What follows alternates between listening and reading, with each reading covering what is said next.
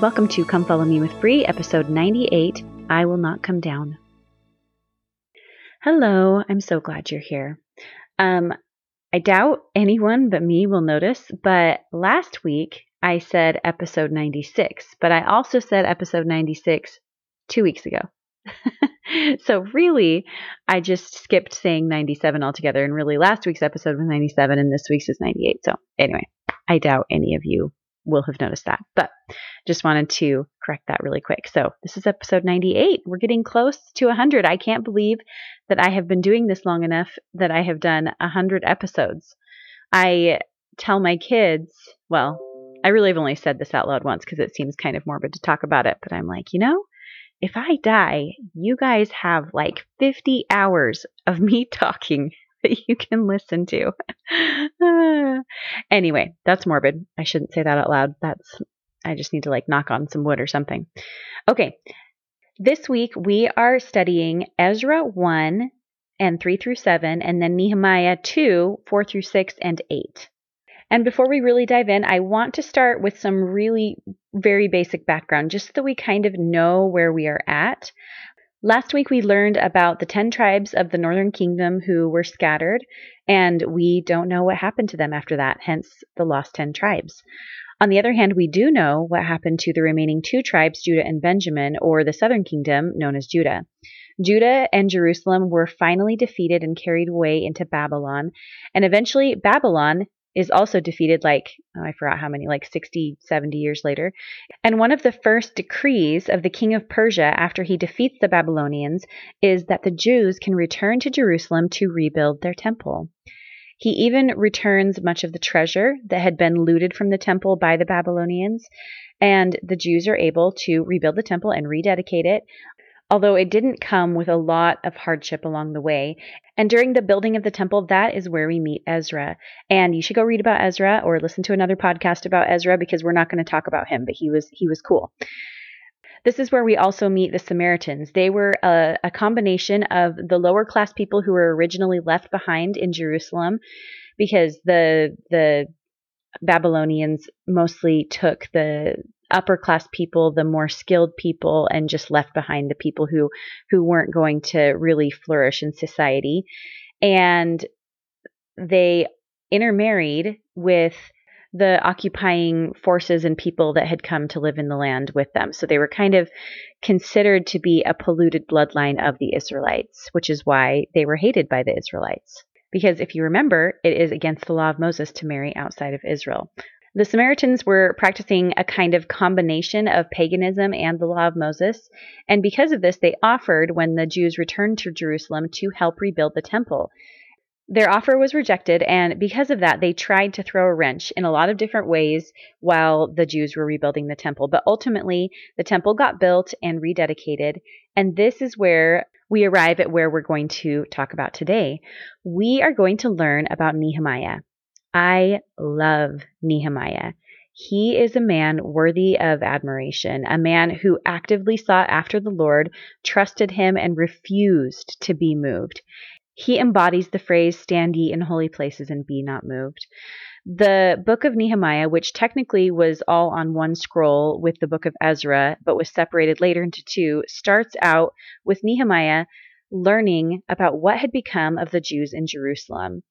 Nehemiah was the cupbearer of the king of Persia, which basically means, from what I've read, that he was his butler. And he asks his brother, who had just returned from Jerusalem, and some men that were with him, that he calls men of Judah, about what has happened and what's going on to the people in Jerusalem. And they answer him saying in Nehemiah chapter 1, verse 3 The remnant that are left of the captivity there in the province are in great affliction and reproach. The wall of Jerusalem is also broken down, the gates thereof are burned with fire. This evokes a very emotional response from Nehemiah, and not just an emotional response, his response is an immediate reaching for the Lord. And before I start reading to you the things that he says, I love that this is in the first person. This is Nehemiah talking and saying the word I, and it's not just saying, and Nehemiah did this, and it just feels so much more personal. Okay, starting in verse 4. And it came to pass when I heard these words that I sat down and wept, and mourned certain days, and fasted and prayed before the Lord God of heaven. And I said, I beseech thee, O Lord God of heaven, the great and terrible God that keepeth covenant and mercy for them that love him and observe his commandments. Let thine ear now be attentive, and thine eye open, that thou mayest hear the prayer of thy servant, which I pray before thee now, day and night, for the children of Israel thy servants, and confess the sins of the children of Israel, which we have sinned against thee, both I and my father's house have sinned. We have dealt very corruptly against thee, and have not kept the commandments, nor the statutes, nor the judgments which thou hast commanded thy servant Moses. Remember, I beseech thee, the word that thou commandest thy servant Moses, saying, If ye transgress, I will scatter you abroad among the nations. But if ye turn to me, and keep my commandments, and do them, though there were of you cast out to the uttermost parts of heaven, yet I will gather thee from thence, and I will bring unto them the place that I have chosen to set my name there. Now these are thy servants and thy people, whom thou hast redeemed by thy great power, and by thy strong hand. O Lord, I beseech thee, let thou thine ear be attentive to the prayer of thy servant, and to the prayer of thy servants, who desire to fear thy name, and prosper, I pray thee, thy servant this day, and grant him mercy in the sight of this man, for I was the king's cupbearer. So Nehemiah starts that prayer by acknowledging the love and mercy that God has for his children, but then acknowledging that Israel has betrayed him. And because of that, the Lord had to keep his promise that he would scatter them. Nehemiah is acknowledging that this has happened and that it was justified. And just a really quick aside when the Jews return to Jerusalem to build the temple, it's at that point that they really start to recommit to the law of Moses. And if you think about the Jews that we know of in the New Testament when Jesus is on the earth, you kind of, I think sometimes we forget about when did they start to embrace the law of Moses again because clearly by the time Jesus was born, they were all about it to the extreme. And it's at this point when they rebuild the temple that they really recommit to the law of Moses in doing everything that the law of Moses um, says. Okay, back to Nehemiah. So Nehemiah acknowledges that this has happened and that it was justified. And he's pleading with the Lord to allow them to return to him so that he can regather them. And he asks the Lord to hear him because he wants to serve him. And he asks that the Lord soften the heart of the king because he plans to ask the king a grand request so that he can pursue a mission that he can feel in his heart that he is meant to do. If we all hmm. followed the example of Nehemiah, our lives would be transformed and the world would be changed. Nehemiah felt passionate about something. He could feel the Lord inspiring him, and he took a leap of faith and pursued it with all his heart and even did something scary. Have you ever felt pulled to do something? Something that might have felt scary or impossible, something that you might have felt unqualified for? All right, moving to Nehemiah chapter 2. Let's learn what exactly did he want to do. Verse 1 And it came to pass in the month of Nisan, in the twentieth year of Artaxerxes the king, that wine was before him, and I took up the wine and gave it unto the king. Now I had not been beforetime sad in his presence. Wherefore the king said unto me, Why is thy countenance sad, seeing that thou art not sick? This is nothing else but sorrow of heart. Then I was very sore afraid. And I said unto the king, Let the king live for ever. Why should not my countenance be sad, when the city, the place of my father's sepulchres, lieth in waste, and the gates thereof are consumed with fire? And the king said unto me, For what doest thou make request? So I prayed to the God of heaven. I love that part. This little gap between the king's question and Nehemiah's answer. Between those two things, he says he prayed to the God of heaven. How how often when we are in a scary or hard conversation should we take a moment to pray to the Lord? This shows so much about Nehemiah's purity of heart and also his faith in this mission that the Lord has put into his heart. As he was doing this, he was in a partnership with the Lord. He knew that the Lord had his back. So now he replies after he says his little prayer to the God of heaven. And I said unto the king, If it please the king, and if thy servant have found favor in thy sight, that thou wouldest send me to Judah, unto the city of my father's sepulchres, that I may build it. And the king said unto me, the queen also sitting by him, For how long shall thy journey be? And when wilt thou return? So it pleased the king to send me, and I set him a time. So Nehemiah goes. I love how how sometimes when we're scared of something, sometimes it does end up being as hard as we think it was going to be, but but Nehemiah had built this up in his mind and he was scared and justifiably so. But the king, at least in in this account, he just replies and he he says, "Okay, how long do you want to be gone?" And Nehemiah goes. And I wonder if Nehemiah was just so relieved and and after he got on the other side of that conversation, he just thought, "Oh, that wasn't that wasn't so hard. The Lord had my back. The king's heart was softened, and trusting in the Lord worked. He also asked for the king to arrange for the governors who are in charge of different resources in the area to help him obtain certain things like like lumber, which makes some of them unhappy that anyone would want to come and help and strengthen the children of Israel. When he gets to Jerusalem, he is hesitant to tell the people why they are there, so he takes a few days to secretly survey the damage of the walls Perhaps he felt like he would be mocked, which he, as we start to, to go through this story, we'll see that this is very much true, or he felt unqualified. But for whatever reason, he didn't want to tell them immediately why he was there. I mean, he's never been to Jerusalem before, and who is he to come in and tell them that he was ready and called to lead them in the rebuilding of the wall? So when he's ready, he tells them. Verse 17, chapter 2. Then I said unto them, Ye see the distress that we are in, and how Jerusalem lieth in waste, and the gates thereof are burned with fire. Come, and let us build up the wall of Jerusalem, that we will no more be a reproach. Then I told them of the hand of my God, which was good upon me, and also the king's word that had spoken unto me. And they said, Let us rise up and build. So they strengthened their hands for this good work. But when Sanballat the Horonite, and Tobiah the servant the Ammonite, and Geshem the Arabian heard it, they laughed us to scorn, and despised us, and said, What is this thing that ye do? Will ye rebel against the king? Then I answered them, and I said unto them, The God of heaven, he will prosper us. Therefore we his servants will arise and build, but ye have no more portion, nor right, nor memorial in Jerusalem. So he's got people to join him in this mission to rebuild the walls of Jerusalem, but it's not without opposition. At this point, they've got people making fun of them, saying that they must wish to rebel against the king and that this is ridiculous. And by rebel against the king, they mean why like why do you want to rebuild the walls? Are you trying to defend yourself? Are you trying to make yourself strong enough that you can rebel against the king? But Nehemiah, despite all of this persecution, is not moved. But the walls of Jerusalem must have really been in shambles because they are mocked mercilessly.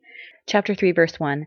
But it came to pass that when Sanballat heard that we builded the wall, he was wroth and took great indignation and mocked the Jews. And he spake before his brethren and the armies of Samaria and said, What do these feeble Jews?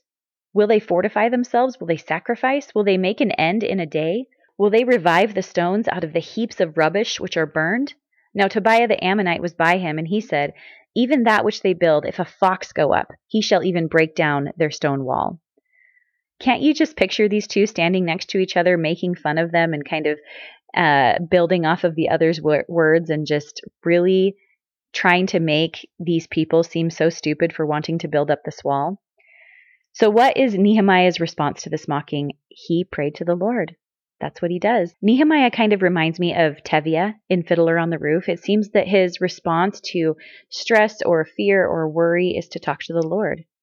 Verse 6 So we built the wall, and all the wall was joined together unto the half thereof, for the people had a mind to work.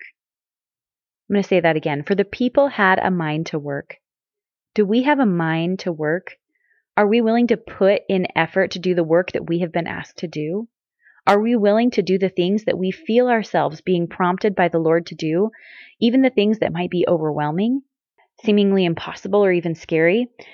I know sometimes when I feel myself being pulled to do something that feels too big. A lot of the feelings that I have are centralized around not knowing where to start, or fear of failure, or not wanting to commit myself to more responsibility, or, or not wanting to look bad in front of other people. So I guess that's a good question to ask of myself. Do I have a mind to work anyway? Clearly, this was a task that many viewed as impossible or foolish or ridiculous, and yet they chose to trust the Lord instead and get to work. So, in that one verse, half the wall is repaired, and the people in the surrounding area start to get angry about that. Chapter 4, verse 8 And conspired all of them together to come to fight against Jerusalem and to hinder it. Nevertheless, we made our prayer unto our God, and we set watch against them day and night because of them. So their enemies plan to sneak in and infiltrate them before they notice so that they can kill them. And Nehemiah hears about their plan and he knows that they need to do something about it. Verse 13 Therefore I set in the lower places behind the wall and on the higher places. I even set the people after their families with their swords and their spears and their bows. And I looked and rose up and said to the nobles and to the rulers and to the rest of the people, Be not ye afraid of them. Remember the Lord, which is great and terrible, and fight for your brethren, your sons and your daughters, and your wives and your houses. And it came to pass when our enemies heard that it was known unto us, and God had brought their counsel to naught, that we returned all of us to the wall, every one unto his work. And it came to pass that from that time forth, the half of my servants wrought in the work, and the other half of them held both the spears, the shields, and the bows, and the, I don't know this word, habergeons, the habergeons, and the rulers were behind all the house of Judah. They which builded up on the wall, and they that bare burdens with those that laded, every one with one of his hands wrought the work, and with the other hand held a weapon. For the builders every one with his sword girded by, the, by his side, so he builded. And he that sounded the trumpet was by me. And I said to the nobles and to the rulers and to the rest of the people, The work is great and large, and we are separated upon the wall, one far from another. In that place where ye hear the sound of the trumpet, resort ye thither unto us. Our God shall fight for us. So we labored in the work, and half of them held the spears from the rising of the morning till the stars appeared. So neither I, nor my brethren, nor my servants, nor the men of the guard which followed me, none of us put off our clothes, saving that every one put off them for washing. So they knew that the task that they had was commissioned by the Lord, and they were willing to defend it fiercely and boldly and without shame. And with extreme dedication. They they it said that he basically they didn't take off their clothes other to, than to wash them, and that they held their spears and their swords at all times, and that they worked from the rising of the sun in the morning till the stars appeared. They were dedicated to that work and they were ready to defend it. That makes me think about my work with my family, with raising my children. Am I that willing to work and defend my children against attacks from the adversary. And we can also think about it in terms of the church as a whole. Are we all willing to put our shoulder to the wheel and work and defend the church against attacks from the adversary? Do we allow those attacks and mocking hinder our enthusiasm and determination for the cause? We all have our own individual missions and tasks that we have been called to be passionate about and push forward by the Lord. We can't all put the same amount of effort and passion toward everything. I feel that one of my missions is to do this podcast. Yours might be to be an amazing youth leader, mother, aunt, uncle, friend, ministering sister, or brother, you might feel called to get involved with your local politics. You might be feel pulled to help with foster care. I could go on and on. There are infinite number of things that you could feel pulled to do by the Lord. But I know something that we have all been called to do by the same God who called Nehemiah. We have been called to feed his sheep, to gather Israel. And we can only do that if we refuse to be ashamed of the gospel of Jesus Christ and defend and uphold his church and his doctrine. Are you willing to defend the Lord's doctrine? Even more simply, are you willing to simply mm-hmm. speak truth as the Lord defines it? Or do you feel the need to sugarcoat it so it doesn't hurt anyone's feelings?